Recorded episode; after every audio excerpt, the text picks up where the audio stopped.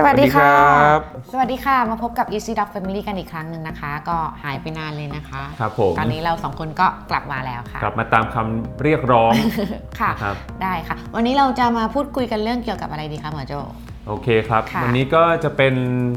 เรื่องที่ต่อเนื่องกับค่ะอาตอนที่แล้วนะครับ ก็ได้รับฟีดแบ็กมาพอสมควร แล้วก็มีคำถามส่งกันเข้ามานะครับ ว่าถ้าเป็นโรคหมอนรองกระดูกทับเส้นนะครับ ควรจะกินยาหรือว่ารักษายังไงดีค่ะนะครับวันนี้ก็เลยถือว่าเป็นคล้ายๆเป็นการเอ่อเพิ่มเติมต่อยอดจากคลิปที่แล้ว แล้วก็เป็นค่ะการตอบคำถามไปในตัวด้วย ค่ะนะครับได้ค่ะ ก็เท่ากับว่าคลิปนี้เราจะมาพูดคุยกันเรื่องว่า ถ้าเป็นหมอนรองกระดูกทับเส้นเนี่ยเราควรจะทานยาอะไรกันดี ใช่นะครับได้เลยค่ะหมอโจอ่าเราก็จะเริ่มกันจากว่าปกติแล้วเนี่ยอาการหมอนรองกระดูกทับเส้นประสาทค่ะนะครับสมมุติว่าวันนี้เราจะเน้นไปที่ลักษณะเอ่อบริเวณกระดูกเอวก็แล้วกันค่ะนะครับการรักษาเนี่ยนะครับหลักๆแล้วเนี่ยคนไข้เนี่ยต้องเข้าใจก่อน อาการค่ะที่หมอนรองกระดูกทับเส้นประสาทเนี่ยอาการก็จะมีใหญ่ ๆ อยู่ประมาณ 3-4 อย่างค่ะใช่ไหมครับ เหมือนกับที่เคยพูดมาในคลิปก่อนๆแล้วนะครับ ซึ่งอาการอันดับหนึ่งเลยนะครับ ซึ่งเป็นอาการที่คนไข้มักจะมาหาค่ะหมอมากที่สุด แล้วก็เป็นอาการที่เอ่อรบกวนค่ะชีวิตประจำวันค่อนข้างมากที่สุดเลยก็คือ อาการปวดปวดนะครับ อาการที่ 2 ก็คืออาการชา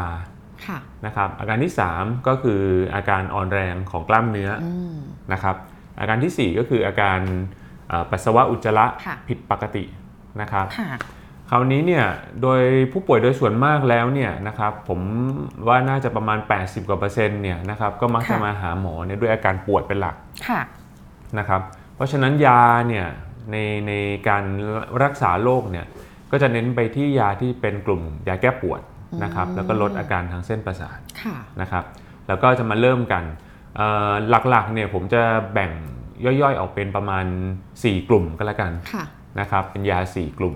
ซึ่งโดยปกติเนี่ยในผู้ป่วยหมอนรองกระดูกทับเส้นเนี่ยมักจะต้องใช้ยาร่วมกันในหลาย ๆ กลุ่มค่ะนะครับอาจจะต้องครบทั้ง 4 กลุ่มเลยด้วยซ้อืมแล้วแต่อาการแล้วใช่แต่ผู้ป่วยไงำนะครับ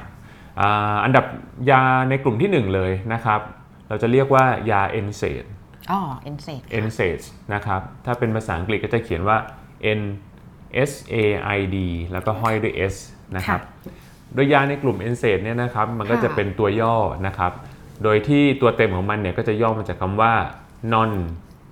steroidal ค่ะ anti inflammatory drugs นะครับ ก็จะเป็น NSAID นะครับ ยาในกลุ่มเนี้ยก็จะเป็นยาในกลุ่มลดอาการปวดค่ะนะครับเน้นในการลดอาการปวดจากการอักเสบเป็นหลักอืมนะครับลดอาการอักเสบค่ะจากบริเวณไม่ว่าจะเป็นเอ่อกล้ามเนื้ออักเสบนะครับข้อต่ออักเสบนะครับมีการอักเสบบวมช้ำของเส้นประสาทนะครับมันจะเน้นไปในเอ่อแง่นี้เป็นหลัก โดยที่ยาในกลุ่มนี้เนี่ยชื่อก็บอกอยู่แล้วว่า non steroidal คือเป็นยาที่ไม่ใช่สเตียรอยด์ อ๋อไม่ใช่สเตียรอยด์ใช่ไหมะ ครับใช่ค่ะคือโดยปกติที่เราคุ้นเคยกันเนี่ยหรือหรือในอดีตเนี่ยนะครับยาที่ใช้ลดอาการอักเสบมันจะเป็นพวกสเตียรอยด์ซึ่งเราจะกลัวใช่ไหมฮะว่ามันจะมี side effect ผลข้างเคียงค่ะ ค่อนข้างเยอะอืม นะครับในเอ่อในปัจจุบันเขาก็เลยพัฒนามาเป็นยากลุ่มนี้ก็คือเป็นยาในกลุ่มลดอาการอักเสบโดยที่ไม่ใช่สเตียรอยด์ อ๋อโอเคค่ะ นะครับซึ่งยากลุ่มนี้เนี่ยเอ่อโหมีหลายตัวมากนะครับในท้องตลาดแล้วก็ โดยทั่วไปเนี่ยจะเป็นยาที่สามารถหาซื้อได้ตามร้านขายยาทั่วไปนะครับ ก็มีความปลอดภัยพอสมควรอืมค่ะนะครับเอ่อตัวอย่างในยาในกลุ่มเนี้ยที่รู้จักกันเป็นอย่างดีก็คือพาราเซตามอลอ๋อพาราก็อยู่ในกลุ่มพาราเซตามอนี้ลเหมือนกันนะครับค่ะหรือถ้าเป็นชื่อยามันจะเป็นชื่อว่าอะซิทามิโนเฟนเนี่ยนะครับจะเป็นยาที่เรารู้จักกันอยู่ละมีอะไรก็จะกินพาราถูกไหมครับค่ะอืมปวดตรงนู้นตัวนี้นะฮะค่ะ ส่วนยาตัวอื่นๆเนี่ยมีอีกเยอะนะครับ ถ้าจะให้ไล่ชื่อดูคร่าวๆเนี่ยเดี๋ยวผมขึ้นชื่อไว้ให้ละกันได้ค่ะนะครับ แต่โดยคร่าวๆก็อาจจะเป็นพวกไอบูโปรเฟนค่ะนะครับ เคยได้ยินไหมฮะไม่ไม่ไม่คุณอาจจะไม่คุ้นคุณพารามากกว่าวอทเลนอ่านี่คุณนะครับค่ะไดโครฟิน c นะครับโมบิกส์นะครับเซเลบรกอะคอกเซียชาโพล็อกอาซิโอมีเยอะมากนะครับค่ะเดี๋ยวจะขึ้นชื่อคร่าวๆไว้ให้นะครับ อันนี้ไม่ได้มีสปอนเซอร์อะไรแต่อย่างใดนะครับ เพียงแต่ค่ะเราจะได้เข้าใจว่าเวลาไปในร้านขายยาแล้วเห็นยาพวกนี้ก็จะได้รู้ว่าเป็นยากลุ่มนี้อืมเหมือนคุ้นคุ้นๆชื่อ ใช่ค่ะนะครับ ซึ่งยากลุ่ม NSAID เนี่ยก็ถือว่าเป็นยาหลักเลย ส่วนใหญ่มักจะเป็นยาตัวตัวแรก ๆ เลยที่คุณหมอสั่งให้นะครับ เวลาผู้ป่วยมาด้วยอาการปวดค่ะนะครับอะกลุ่มถัดไปนะครับ ยาในกลุ่มที่2นะครับที่เราใช้รักษาโรคกระดูกทับเส้นเนี่ยนะฮะก็จะเป็นยาในกลุ่ม muscle relaxation ค่ะหรือว่ายาในกลุ่มที่ช่วยในการคลายกล้ามเนื้ออืมนะครับค่ะตัวนี้เนี่ยจริงๆแล้วโดยหลักการเนี่ยมันก็คือจะเข้าไปช่วยเอ่อในเรื่องกล้ามเนื้อที่ตึง หรือกล้ามเนื้อที่เกร็งตัวอ๋อนะครับยาในกลุ่มเนี้ก็จะเข้าไปช่วยในการอ่าคลายคลายกล้ามเนื้อค่ะนะครับเพราะว่าโดยส่วนใหญ่เนี่ยผู้ป่วยหมอนรองกระดูกทับเส้นเนี่ยมักจะมีอาการปวดจากกล้ามเนื้อเกร็งตัวเนี่ยค่ะร่วมด้วยอยู่แล้ว นะครับค่ะการใช้ยาในกลุ่มนี้มันก็เป็นการเสริมฤทธิ์กันเข้าไปนะครับเอ่อยาในกลุ่มนี้ที่เราคุ้นหูคุ้นชินกันก็เป็นนอร์ชิสิกอ๋อนะครับไมโดครามนะฮะไมโอนอลอะไรพวกเนี้ยค่ะนะครับแล้วก็เป็นยาที่สามารถหาซื้อได้ตามร้านขายยาทั่วไปเหมือนกันอืมนะครับก็คงจะพอคุ้นหูกันอยู่ค่ะนะครับส่วนยาในกลุ่มที่3นะครับก็จะเป็นยาลักษณะเน้นไปในทางแก้ปวด นะครับแล้วก็เป็นตัวยาแก้ปวดที่มีฤทธิ์ที่รุนแรงมากขึ้นอ๋อถ้าปวดรุนแรงอาจจะต้องมาจากกลุ่มนี้ละใช่ไหมคะเราจะเรียกยาแก้ปวดในกลุ่มเนี้ยว่ากลุ่มโอพิออยนะครับค่ะกลุ่ม opioid เนี่ยถ้าจะพูดในเชิงลึกเข้าไปอีกเนี่ยก็คือเขาจะเป็นสารสกัดนะครับที่มาจากกลุ่มมอร์ฟีนอื มมาจากนะครับทางมอร์ฟีนหรือใช่ใช่ค่ะเราอาจจะเคยได้ยินกันว่ามอร์ฟีนเนี่ยค่ะจะเป็นเอ่อยาแก้ปวดที่ค่อนข้างแรงใช่ไหมครับค่ะชอบจะใช้ในผู้ป่วยอ่าที่มีอาการปวดรุนแรง เช่น หลังผ่าตัดหรือผู้ป่วยที่เป็นกลุ่มมะเร็งค่ะนะครับพวกนี้จะปวดรุนแรงก็จะใช้มอร์ฟีนนะครับแต่ว่าข้อเสียของมอร์ฟีนเนี่ยค่ะก็คือว่าส่วนใหญ่มันจะมีฤทธิ์เสพติดโอ้ นะฮะอ่าก็ก็เหมือนเออที่มีคนค้ายามอร์ฟีนค่ะนะครับเอ่อโคเคนอะไรพวกเนี้ยนะครับมันจะมีฤทธิ์เสพติดอยู่แล้วอืมเขาก็มีการพัฒนายาขึ้นมาโดยที่เอ่อจำกัดนะครับฤทธิ์ในการเสพติด แต่ว่าให้มันยังมีฤทธิ์ในการลดอาการปวดอยู่อืมค่ะนะครับยาในกลุ่มเนี้ยก็ส่วนใหญ่อ่า จะจะไม่สามารถซื้อได้นะครับตามร้านขายยาทั่วไปค่ะนะครับต้องไปขอคุณหมอตามโรงพยาบาลเท่านั้นอ๋อต้องไปพบแพทย์แล้วก็รับยาที่โรงพยาบาลเท่านั้น ใช่ครับ เพราะว่ามันมีฤทธิ์เสพติดถ้าปล่อยให้ซื้อกันตามร้านขายยาคงจะไม่ดีอืมนะครับได้อ่ายาในกลุ่มเนี้ยส่วนใหญ่แล้วก็จะมีชื่อว่าทรามาดอลทรามาดอลนะครับทรามาดอล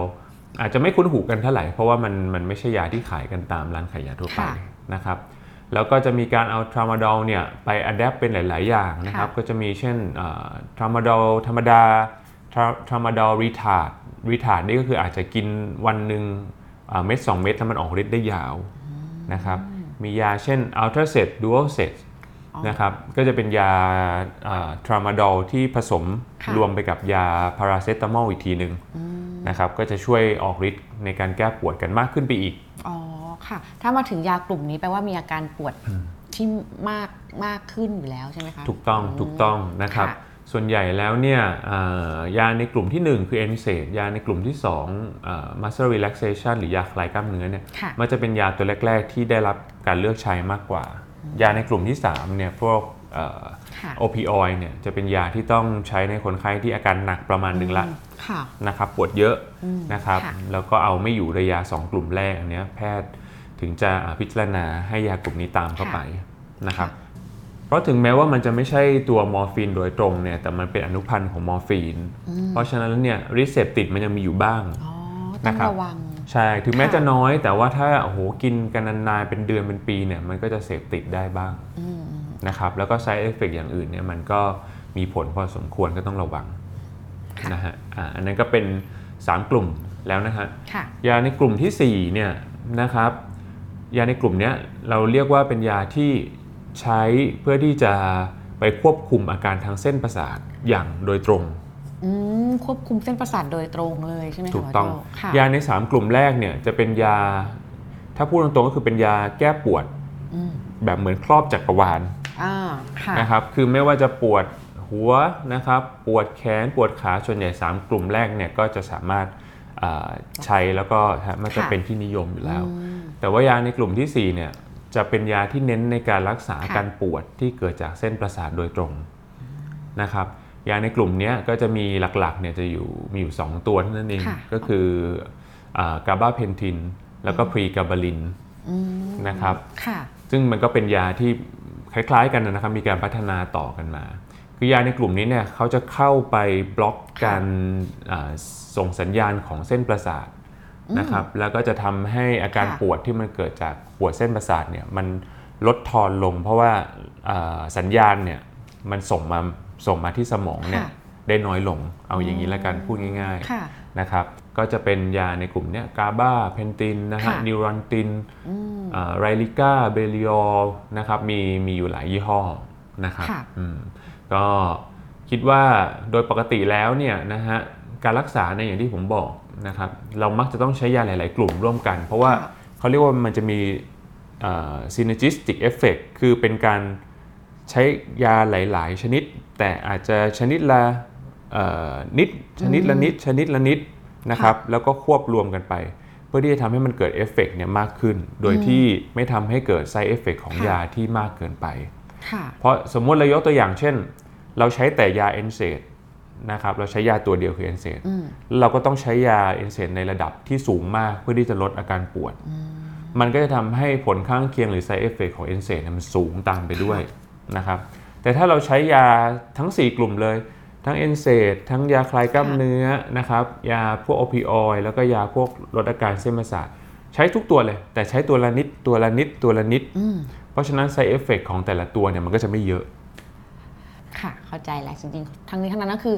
อยู่ในดุลพินิษหรือการพิจารณาของแพทย์ด้วย ใช่ครับ ค่ะ ถึงแม้ว่ายาทุกตัวเนี่ยมันจะสามารถอ่ายาเกือบทุกตัวเนี่ยจะสามารถหาซื้อได้เองตามท้องตลาด แต่ว่าจริง ๆ แล้วเนี่ยยังไงก็ควรไปศึกปรึกษาคุณหมอค่ะ นะครับ เพราะว่าการอ่าให้ยาที่ตรงจุด แล้วก็การปรับโดสยาที่เหมาะสมเนี่ยเป็นเรื่องสำคัญไม่ควรค่ะซื้อยากินเองอ่าค่ะในระยะยาวนะครับค่ะ เพราะฉะนั้นถ้าคุณผู้ชมหรือคุณผู้ฟังที่กำลังฟังคลิปนี้อยู่นะคะ คือทานยาตัวเดิมๆหรือว่าซื้อยาตัวเดิมๆทานเป็นประจำเนี่ยก็คือจริงๆ ก็แนะนำว่าบางครั้งบางครั้งเนี่ยไปปรึกษาแพทย์ด้วยนะคะเผื่ออาจจะมีการปรับยาเพื่อลดอาการดื้อยาหรือว่า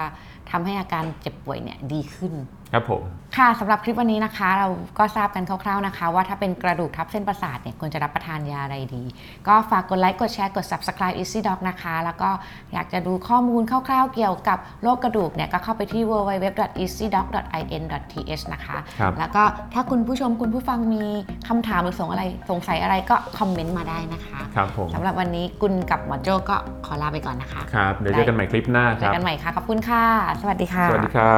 บ